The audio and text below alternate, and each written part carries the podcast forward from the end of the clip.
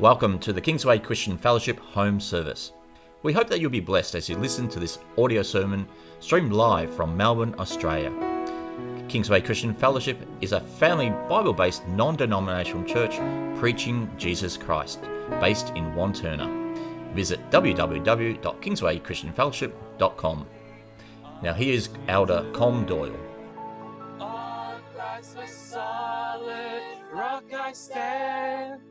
All of the ground is sinking sand.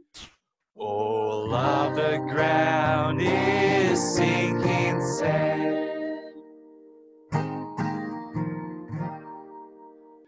We'll now go to Elder Colm, who will be preaching the word.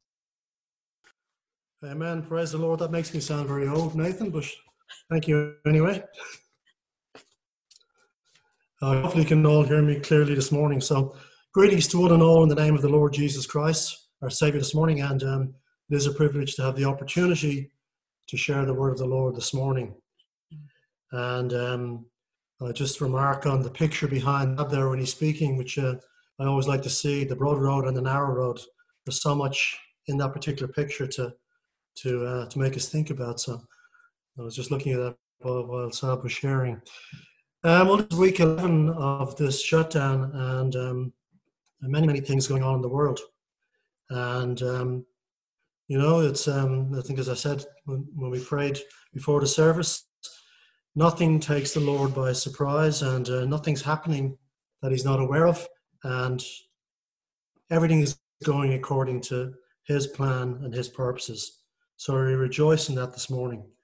Now, just before I open in prayer, um, I'll just tell you what the theme of the message this morning is. I've called it the battle that rages within. And the central passage of the message is Galatians 5 16 to 26. So let, let's just open in a word of prayer. Lord, we thank you, Lord, for your word. Your word is precious. And uh, it is uh, something, Lord, that is elevated above your very name, as we as we read in the Psalms last week. And we just thank you, Lord, that you've left your word and you've left your spirit, and the two work together, Lord. We just pray this morning, Lord, that as we hear your words, Lord, that the Spirit of God will work on us within, and we be changed and transformed and and um, made more like you. And we just thank you this morning, Lord, and we commit it into your hands. Well, this week you have a message from uh, another Irishman. Last week we had uh, Pastor Keith Martinson. And it's interesting when I reflect on that because 30 or 40 years ago, we wouldn't have been able to speak, or we wouldn't have spoke perhaps because we would have been on different sides of a political divide. And um, I reflect this morning on the, the marvelous work of the gospel that Pastor Keith and Pastor Cecil, who preached the later on in the evening, um, we're all one in the Lord now. That the preaching of the gospel and the accepting of the what Jesus has done and the salvation we have unites us all from wherever we come, and you know, be they different origins. So that's that's a marvelous thing in itself.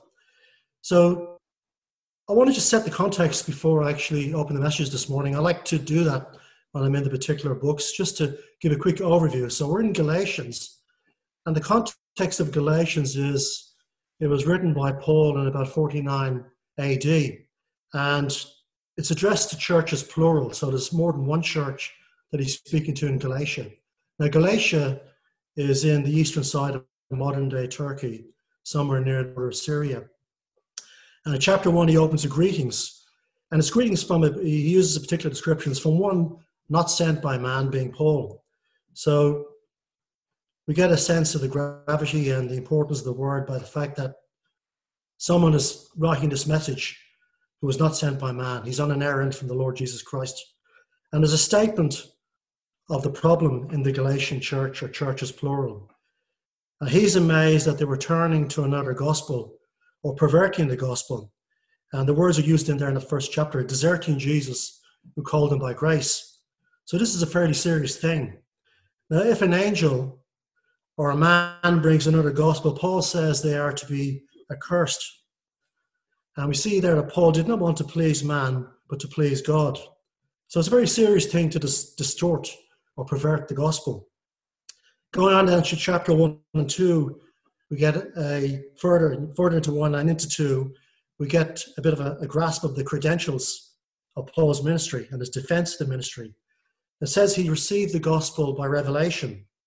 That's a gospel not from man, but by the revelation of Jesus Christ. And we see further that he waited before he conferred with flesh and blood. Further, we read that he, we withstood Peter and others for hypocrisy they were displaying and how they were relating to the Gentiles. And that the righteousness does not come from keeping the law. Paul says, otherwise Christ died in vain. Now, chapter 3 and 4 is a defense of justification by faith. And he says to the Galatians, who he calls foolish. So, where they say by the works of the law or by faith? Those trusting in the works of the law are under a curse. So the intent of the law, Paul states, is that it is a teacher that points us to Christ. And I think I've said in the past that there's nothing wrong with God's law. God's law is perfect. The problem is, is with us. And if we try to, to live by it, it'll condemn us. So its correct form is that it points us to Christ. And then in chapter 5 and 6, we get the practical application and the explanation and the implications of walking in the flesh or walking in the spirit. So salvation and justification is by faith and not by works. And we learn that grace and law, effectively, they're incompatible. And that we want to retain the liberty given to us by Christ and not come under the bondage again of our former lives. And I'll just read a verse from chapter 2, verse 16. It says there, knowing that a man is not justified by the works of the law, but by the faith of Jesus Christ. Even we have believed in Jesus Christ that we might be justified by the faith of Christ and not by the works of the law. For by the works of the law shall no flesh be justified. So, very, very um, important doctrines coming out there.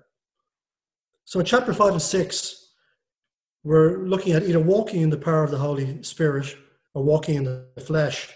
And as I said this morning, I particularly look at Galatians 5 16 to 26. So I'd just like to read that now before we go into it in a little bit deeper. So, reading there from the scriptures, it says, This I say then, walk in the Spirit, and ye shall not fulfill the lust of the flesh. For the flesh lusted against the Spirit, and the Spirit against the flesh and these are contrary the one to the other, so that you cannot do the things that you would. But if you be led by the Spirit, you're not under the law.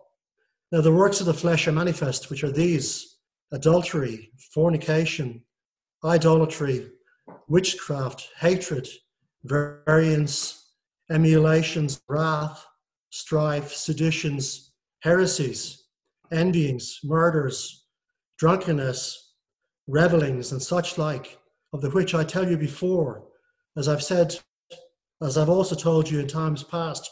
So this is not the first time Paul's had to go through this. That they which do these things shall not inherit the kingdom of God. But the fruit of the Spirit is love, joy, peace, long suffering, gentleness, goodness, faith, meekness, temperance. Against such there is no law. And they that are Christ have crucified the flesh with the affections and lusts. If we live in the Spirit, let us also walk in the Spirit. Let us not be desirous of vainglory, provoking one another, envying one another. So there is a permanent battle in this life between the Spirit and the flesh. And I believe that every one of us listening this morning is aware of this ongoing tussle. I certainly am. And I think uh, if we're all honest, we can identify with it. Now, this is a struggle that we're going to have to tend with until the day we see Jesus face to face and our fleshly bodies are no more. Now, I searched for an illustration just to just to sell a little picture because illustrations and stories sometimes are good. Here's an illustration. There was a gentleman named John Mason Brown, and uh, apparently he was a critic and a speaker well known for his witty and informative lectures particularly on theatrical topics. Uh, one of his first important appearances as a lecturer was at the Museum of Art, and uh, he was very pleased, but he was rather nervous on this first occasion. And his nerves were not helped when he noticed by the light of the slide projector that someone was copying his every gesture. Now, after a time, he broke off his lecture and announced with great dignity that if anyone was not enjoying the talk, he was free to leave. Nobody did, but the mimicking continued.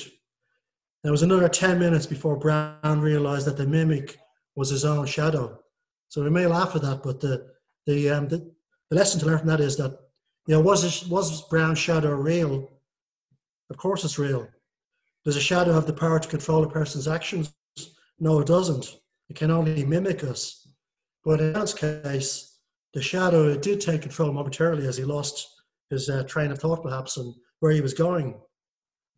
And why? Because he allowed himself to be distracted or seduced or addicted, however we want to put it. But he completely forgot what he's supposed to be about. That can be used as a picture to show, you know, or it's a good description of the sin nature we carry within us as redeemed or saved people. It can cause havoc, even though it's been made powerless by our identification with Christ. So it's something that's there and something we have to, to deal with and uh, we, we're not to let it take control. I'll put a question to us this morning. Would you like to the way you did before you came to Christ or the way Christ wants you to live? Of course, the answer to that is obvious. But how many times do we, each of us, and myself included, revert to the old man and to those things which wrong cause us afterwards to grieve? So we're contrasting the flesh and the spirit and the deeds of the flesh versus the fruit of the spirit. And we could summarize and say the deeds of the flesh is sin, but the fruit of the spirit is holiness. And it's interesting even to reflect on those words deeds, or if you like, works, and fruit. Fruits, different fruits. Uh, um, it's a different word, different description, completely, very different in contrast to deeds. So we look at our lives now, and are they controlled by the flesh or by the spirit? We could say, do we suffer too often from spiritual schizophrenia? You know, bouncing back and forth between two, two um, different lives. So the lust of the flesh, what is it? It's a strong desire to, do wrong. And what's more, it's our natural inclination or our natural bent. And we don't have to learn this, it's actually in our being. And I think um, Paul Washer, I listened to some of his sermons in the past, and he used an example talking about a, a, a young child or a toddler and how the tantrums they throw and how they can be you know, pretty loud if they don't get what they want. And what he said was if that child had that attitude had the strength of an adult, perhaps he could tear you apart. And that perhaps is, is a picture of, of, you know, of this um, natural inclination and badness that resides in us. And it's a, what we have to control. By the Spirit, we have a desire to be obedient. Now, Romans 7 14 to 25, we all know it very, very well. I'd like to read it. Paul here gives a very heartfelt account of this ongoing struggle. And, uh, you know, you, you, can't but be touched and uh, challenged when you read this. It says there, for we know that the law is spiritual, but I am carnal, sold under sin. That which I do allow not, but what I would, that do I not. But what I hate, that do I. If then I do that which I would not, I consent unto the law that is good. Now then, it is no more I that do it, but sin that dwelleth in me. For I that in me, that is in my flesh, dwelleth no good thing. For to will is present with me, but how to perform that which is good I find not. For the good I, I would, I do not. But the evil which I would not, that I do. Now, if I do that I would not, it is no more I that do it, but sin that dwelleth in me. I find then a law that when I would do good, evil is present with me. But I see another law in my members warring against the law of my mind and bringing me into captivity to the law of sin which is in my members. O wretched man that I am, who shall deliver me from the body of this death? I thank God through Jesus Christ our Lord. So then, with the mind, I myself serve the law of God, but with the flesh, the law of sin. And we could reflect this morning, oh wretched man or oh wretched woman that we can be at times. Now, when you consider this is the same man who encountered the risen Jesus on the road to Damascus, who had a direct revelation of a fair proportion of the New Testament, who bravely confronted Peter, uh, could go on and on by the many examples, the, the beatings he went through, the shipwrecks he went through, all the different trials. It puts it into perspective. And it perhaps can give us hope this morning that our struggles are not unique. In Galatians 5.16 it says, summarizing, to have victory we must walk in the Spirit and not to try live by the law. So the Holy Spirit resides in us as believers. But we must be open and sensitive to his leading. And when we walk in the Spirit, you know, we, we learn that we cannot fulfill the lust of the flesh. But I guess the, the, the challenge and the battle we have is to maximize and the time we walk in the Spirit, to minimize the time we're in the flesh. It would be wonderful if it could be 100% of the time, but the reality is that I think most of us, and I can certainly say myself, we haven't reached that point yet. And, um, you know, God send the day when we do. Furthermore, in verse 17, it talks about flesh versus spirit, or spirit versus flesh. So even though the old man is crucified with Christ, his influence lives on through the flesh. It is because of this that we have to crucify the flesh and pick up our cross each day. And we could go back to that little um, account I gave you of the, the man giving the presentation. It's something that's in there. It's been dealt with on the cross, but its effect can live on. And there is a power in symbols and shadows. And our brother Morris, in his teaching, refers a lot to shadows. Now they do they do have a meaning. They do they can um, bring things up. So now just another little um, illustration here. There's a, another Irish um, evangelist. His name was Edwin Orr, and I listened to a lot of his stuff. He died about um, think in the early 1990s. And he was a well known evangelist, originally from Northern Ireland, where Pastor Keith comes from, but went to live in America. And he was an authority on the history of revivals. But um, I took an extract from something I listened once at one of his um, um, sermons, and it concerns an Indian, an Indian from the Hopi tribe. And he was giving his testimony in a meeting crowded with braves and squaws. And this, this part is a true story. So the big man told his audience that before his conversion, he used to go down to town on Saturday night and get drunk. And then his big black dog used to bite everybody. After Jesus came into his life, he gave him a great white dog, which liked to help everybody. But now the two dogs fought against each other. And the chief sitting on the front seat asked the important question which dog winning? And said the brave, after careful reflection, whichever dog I feed the most. So the word says that sin shall not have dominion over us, but we certainly have to be careful what we feed. And we have a choice to feed the flesh or feed the spirit. Feeding the flesh doesn't have good results.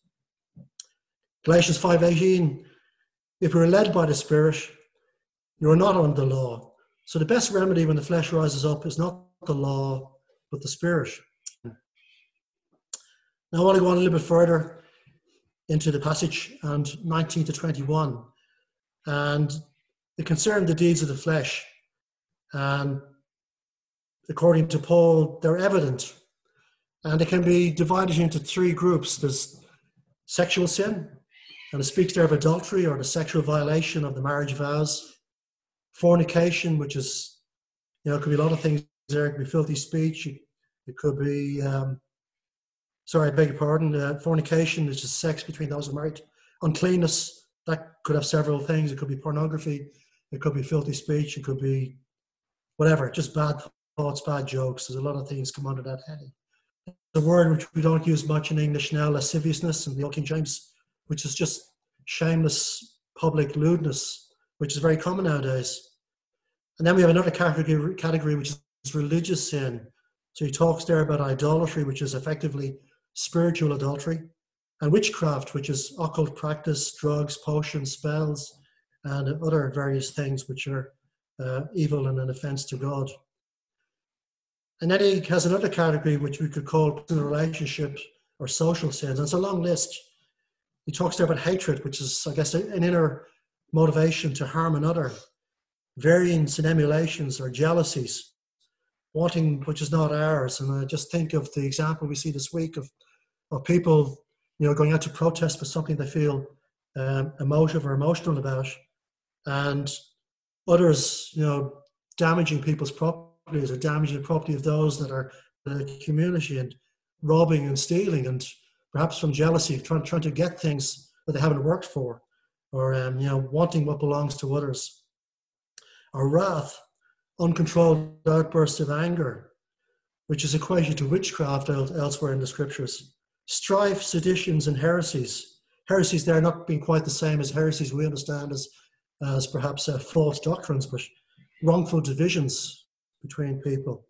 And we must, must remember that he's actually talking to the church here. He's talking to the Galatians. Envyings, which can be bitterness against those who have things that we don't but we want.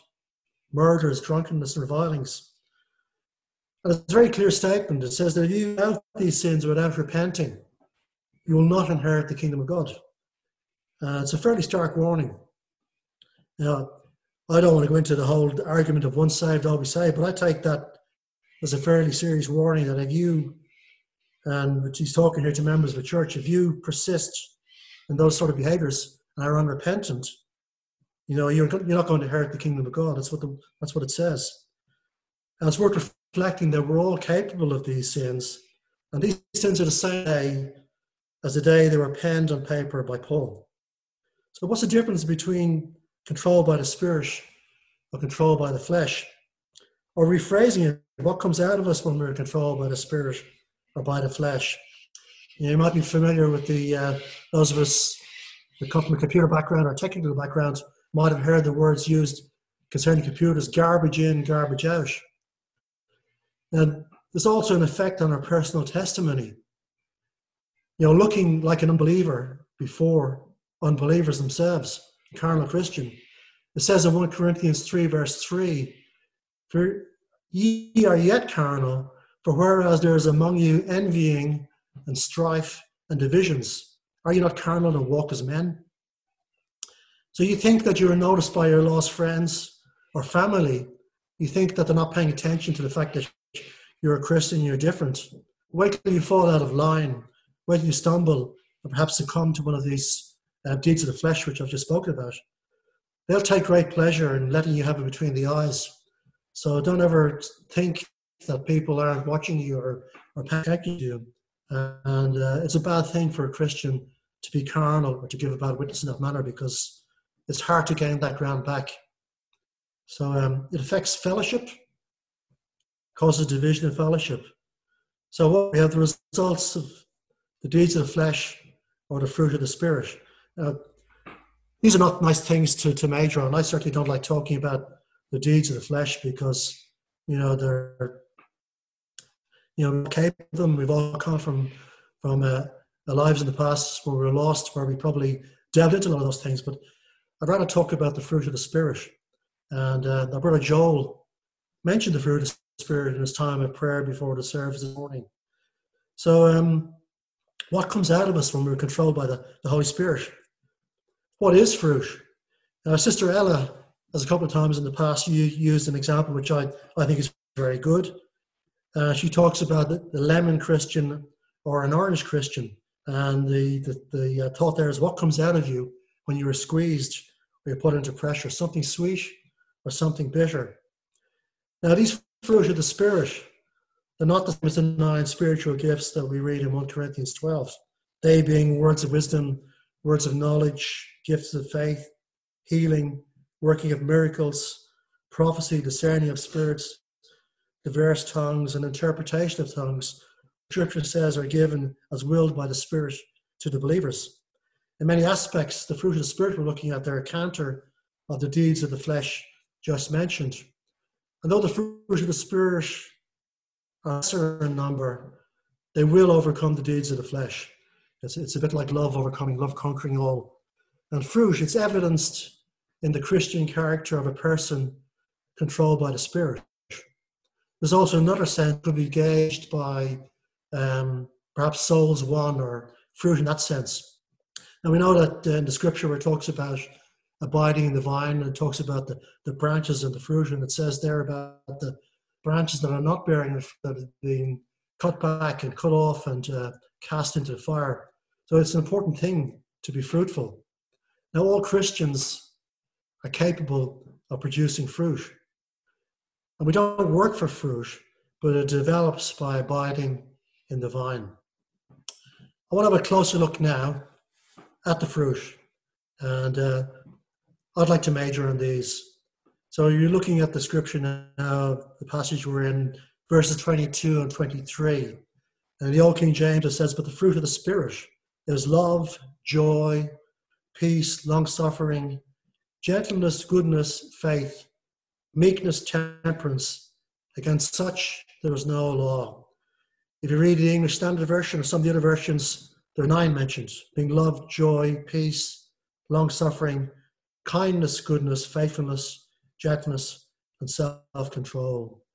And again, we can categorize these as we categorize the, the deeds of the flesh into three groups love, joy, and peace concerning our relationship with God, long suffering, gentleness, and goodness.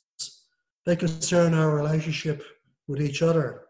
Faithfulness, gentleness, self control, they're internal to the believer. Now let's have a quick look at each one of them. Love. Love overcomes everything. Love is of the Spirit. It's, it's the overarching fruit. It's the envelope or it's the umbrella that covers all of the other fruit. And we know we speak about uh, divine or agape love. We speak about phileo, brotherly love, storge, family, husband love, eros being romantic love. But there's another love this, which goes back to the agape love. It's God's love. And we look at 1 John 9, 4 to 11, we read, In this was manifested the love of God towards us, because that God sent his only begotten Son into the world, that we might not live, sorry, I beg your pardon, that we might live through him. Herein is love, not that we love God, but that he loved us and sent his Son to be the propitiation for our sins. Beloved, if God so loved us, we ought also to love one another. So wonderful words there. Now I've come to the conclusion, and it's not an easy conclusion for me, that I must learn and I must continue to love others no matter what I think of them, no matter what they've done to me, no matter what they've said about, about me, particularly more so in the light of reading a scripture like that. Now, it's easy to get caught up uh, in what we believe. That could be the side of politics you're on, or it could be, you know, perhaps to think of those on the opposite of what you believe as opposition, or to even develop hatred against them. You know, you know, we might have strong feelings about some of the things that are going on around the world this week. But this is not to be our way, and it's difficult. We're not to hate people, but we stand against the principalities and powers that are behind them. And um, we certainly don't return bad for bad. Uh, we have to win over enemies, as it says in the scriptures, by heaping coals of fire on their heads. So, so love is the theme there, not hatred, not aggression, not not hitting back harder or or any any of that. And it's it's difficult for a Christian, but that's what we're called to do. Joy. In Acts 16:25, we read, and at midnight, Paul and Silas prayed and sang praises unto God, and the prisoners heard them. You'd ask, well, how could that be in a situation like that? And um, you know, there's many other cases. Anybody who would have read of the the uh, the Voice of the Martyrs, Richard Wurmbrand, or some of the accounts of those who've gone through horrific trials, spent time in prison, yet they retained the joy of the Lord, just as the as the disciples and as Paul uh, speak of there. So joy, it's, it's a fruit of the spirit, and it transcends circumstances, and we see it there. And it's a higher experience than thrills or feelings. So our joy is not dependent on our present situation, not on what we have materially, or not on our perceived status, but on who we are in Christ. The joy of the Lord, the scripture says, is our strength. Now, look around the world now and see the chaos and the turmoil, the fear that's all about us. Isn't now a good time to display the joy of the Lord while the world around us is in that chaos? This joy that will show us there's something different about us as believers. It's something that will attract people. They will wonder, you know, how, how can you be joyous in such circumstances? And me have testimony to give. Peace. Peace is a fruit of the Spirit, which is greater than the worldly understanding of peace, which perhaps is defined as the absence of conflict. And firstly, before we have this peace of the Spirit, we have to have peace with God. Romans 5 1 it says, Therefore, being justified by faith, we have peace with God through our Lord Jesus Christ. Now, this peace of the Spirit is truly wonderful, and it can be expanded on further as we read the, read in Philippians 4, verse 6 to 7. It says there, Be careful for nothing, but in everything by prayer and supplication, with thanksgiving, let your requests be made known unto God, and the peace of God, which passeth all understanding, shall keep your hearts and minds through Christ Jesus. We could say the same thing as we said for joy a moment ago that this godly peace, which can reside on the believer, can also be an attraction to unbelievers and to those that are in fear and turmoil and stress, because it's something that stands out and makes us different. Long suffering and patience, long suffering or patience that's a fruit of the Spirit which enables us to retain love, joy, and peace, whilst at the same time bearing up to adversity, reproach, injustice, etc. Now we know the devil never gives up in his war with us, neither should we give up fighting the good fight. And God was certainly patient with us. In Romans 9.22 we read, What of God willing to show his wrath and to make his power known, endured with much long suffering the vessel of wrath fitted to destruction. And we could say now perhaps that is why God has withheld judgment even at this present hour, because he's displaying patience to men and giving them a chance to repent. Joseph is a good example of a man who demonstrated long suffering and patience. If you read about his trials, you know, the, the unfair treatment he got at the hands of his brothers, the trials and wrongs, the time he spent in prison, how he could have accused Potiphar's wife perhaps and um, defended himself, but he didn't. He's like a type of Jesus. He could even say to his brothers that what they intended for evil, God had turned around to work for good. So he's a good model of long suffering and patience. Gentleness. Gentleness is a fruit of the Spirit. Again, the Word of God has much to say about gentleness. 2 Timothy 2.24 it reads, And the servant of the Lord must not strive, but be gentle unto all men, apt to teach, patient. And furthermore in Titus 3.2 we read, To speak evil of no man, to be no bowlers, but gentle, showing all meekness unto all men. Gentleness seen as weakness by many. I think if you listen to any of the um, self-help seminars and all these things that go around the business world promoting um, skills for business, self assertion, self projection, aggression are all um, valued and esteemed. But gentleness, gentleness is a rare thing to find in a, a selfish and a cruel world. And it is a wonderful thing to see. And the Holy Spirit is gentle. Goodness, Goodness is a fruit of the Spirit. So we're to be virtuous, kind, and generous in our walk before others. Now, I remember, and I think I might have said this before a couple of years back, when I grew up in my house in Ireland, my dad had uh, two plaques on the wall, and they always stuck in my mind. One, and um, you know, they're not in the scripture, but the thoughts that are in them, you could say, align with scripture. It says, it said on one of them, to do good and to keep on doing it. And I said on the other, which I think is a challenge for us all, that an ounce of performance is worth a pound of preaching. But as Christians, we should be doing good. Uh, I guess it's, it's the obvious. Faith. Faith or faithfulness is a fruit of the Spirit. Reliability, dependability, and faithfulness to man and to God. 1 Timothy 1 verse 12. And I thank Christ Jesus our Lord, who had enabled me, for that he counted me faithful, putting me into the ministry. I might just stop now, another illustration, and uh, the last illustration I'll do today. And again, this is a, a true story. Uh, I was always fascinated with the uh, the account of um, of uh, Shackleton and his trip to the Antarctic. And uh, anybody who knows the history of the early 20th century, there was a period there. It was it was a period of the last of the great explorers. One of the unconquered continents was the Antarctic. Uh, we would be aware of Scott of the Antarctic, who uh, went to the Antarctic and um, trekked there, and Amundsen, the I think he was Norwegian, who actually was the first to to, to touch the South Pole. And then there's Shackleton. Now, Scott was known as a scientific explorer. Amundsen was known as the one who, with the greatest speed and swiftness, reached the pole.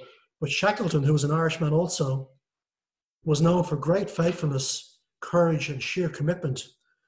If, you, if you actually read the account of, of what he actually did, he sailed, um, was two ships actually sailed to and this is the period, I think it was 1914 to 1916, to reach the Antarctic. And the object of the trip was to walk from, um, one ship was going to uh, the Weddell Sea, and the other ship was going to the McMurdo Sound on opposite sides of the Antarctic. And the object of the expedition was that they were going to trek 1,800 miles across the Antarctic.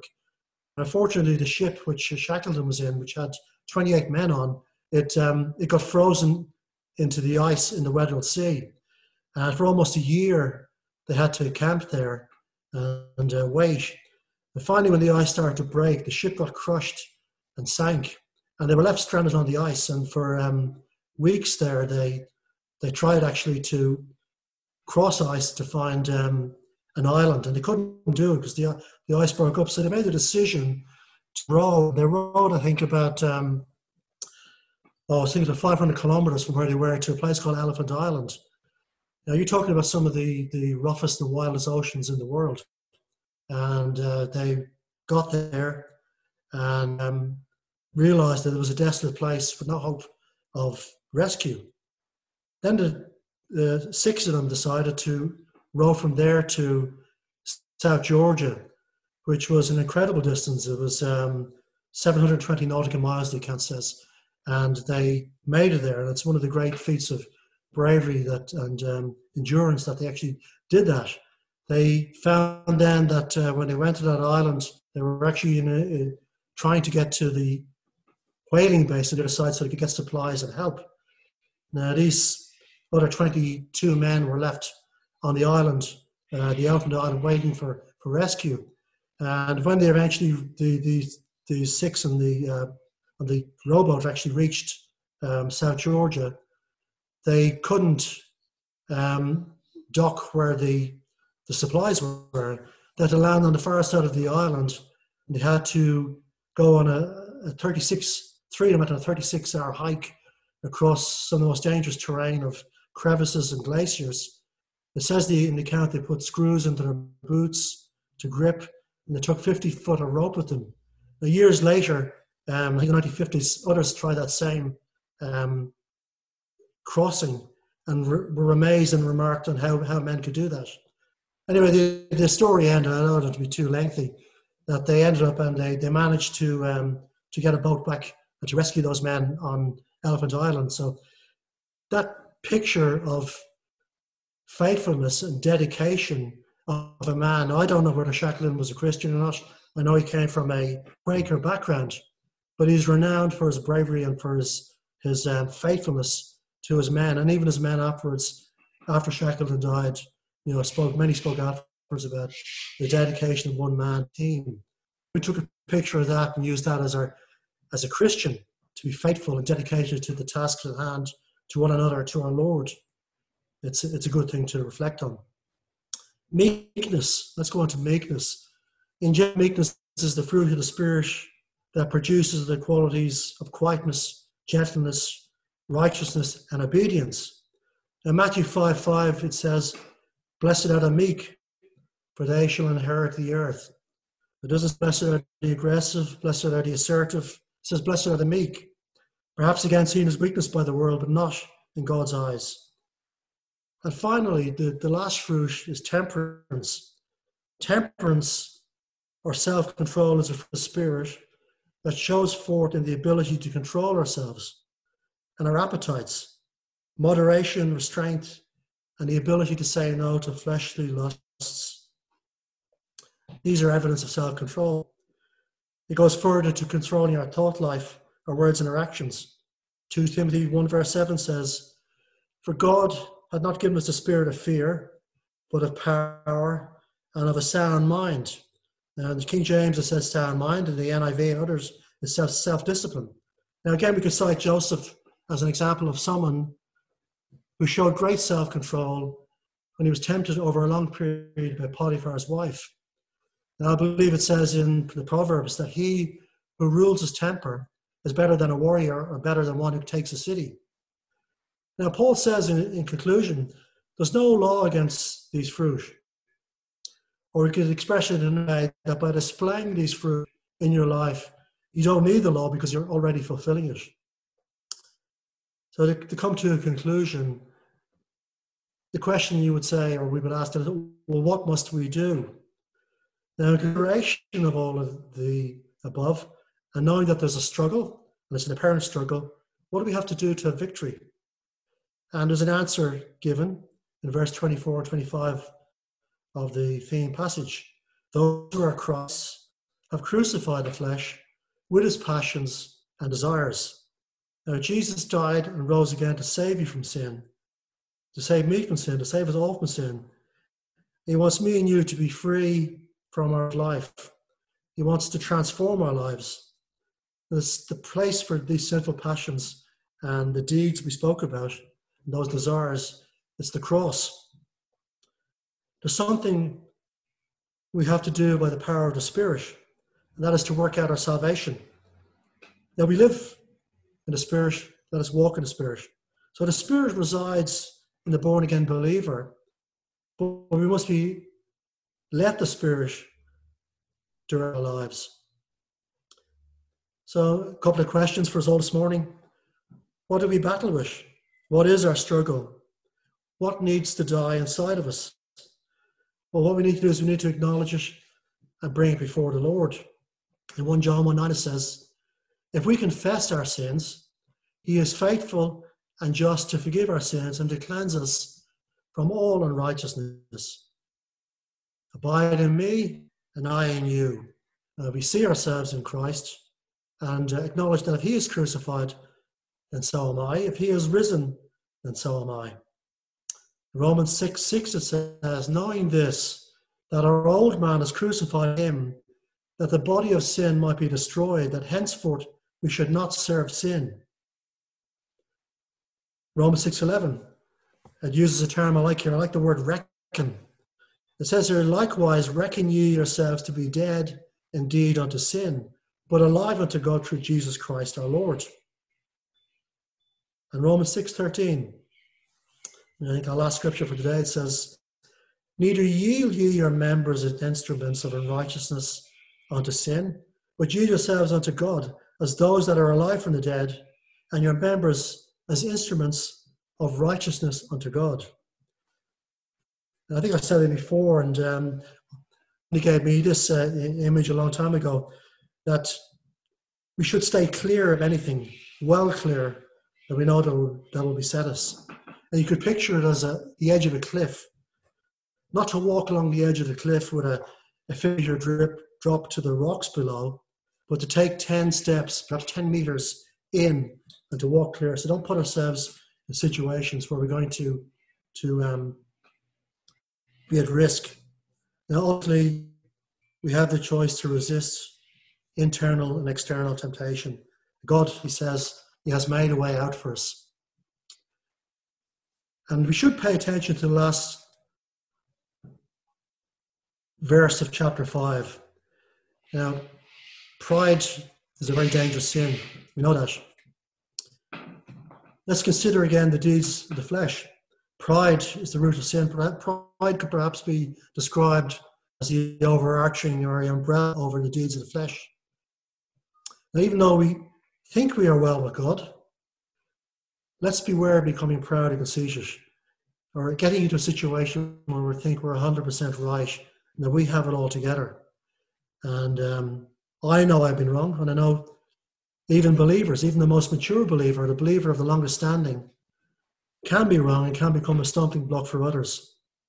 So there's a warning there. We need we need to to uh, know our limitations. And I'd just like to close by just saying, out of chapter five of Galatians, we should have learned that there is a need to examine ourselves. Now we can blame people, we can blame circumstances, we can blame feelings, but ultimately we are the problem and we must deal with the problem. We desperately need to yield to the Spirit of God and to walk in the Spirit. And we can't have victory any other way. And um, I might just close on that. And I'd just like to close with the the um, the Aaronic blessing, because I think it's a wonderful way to close. The Lord bless thee and keep thee. The Lord make his face shine upon thee and be gracious unto thee. The Lord lift up his countenance upon thee and give thee peace. And the Lord bless each and every one of us this week and help us to, to walk in the Spirit for the days that are ahead. God bless you one and all. Amen.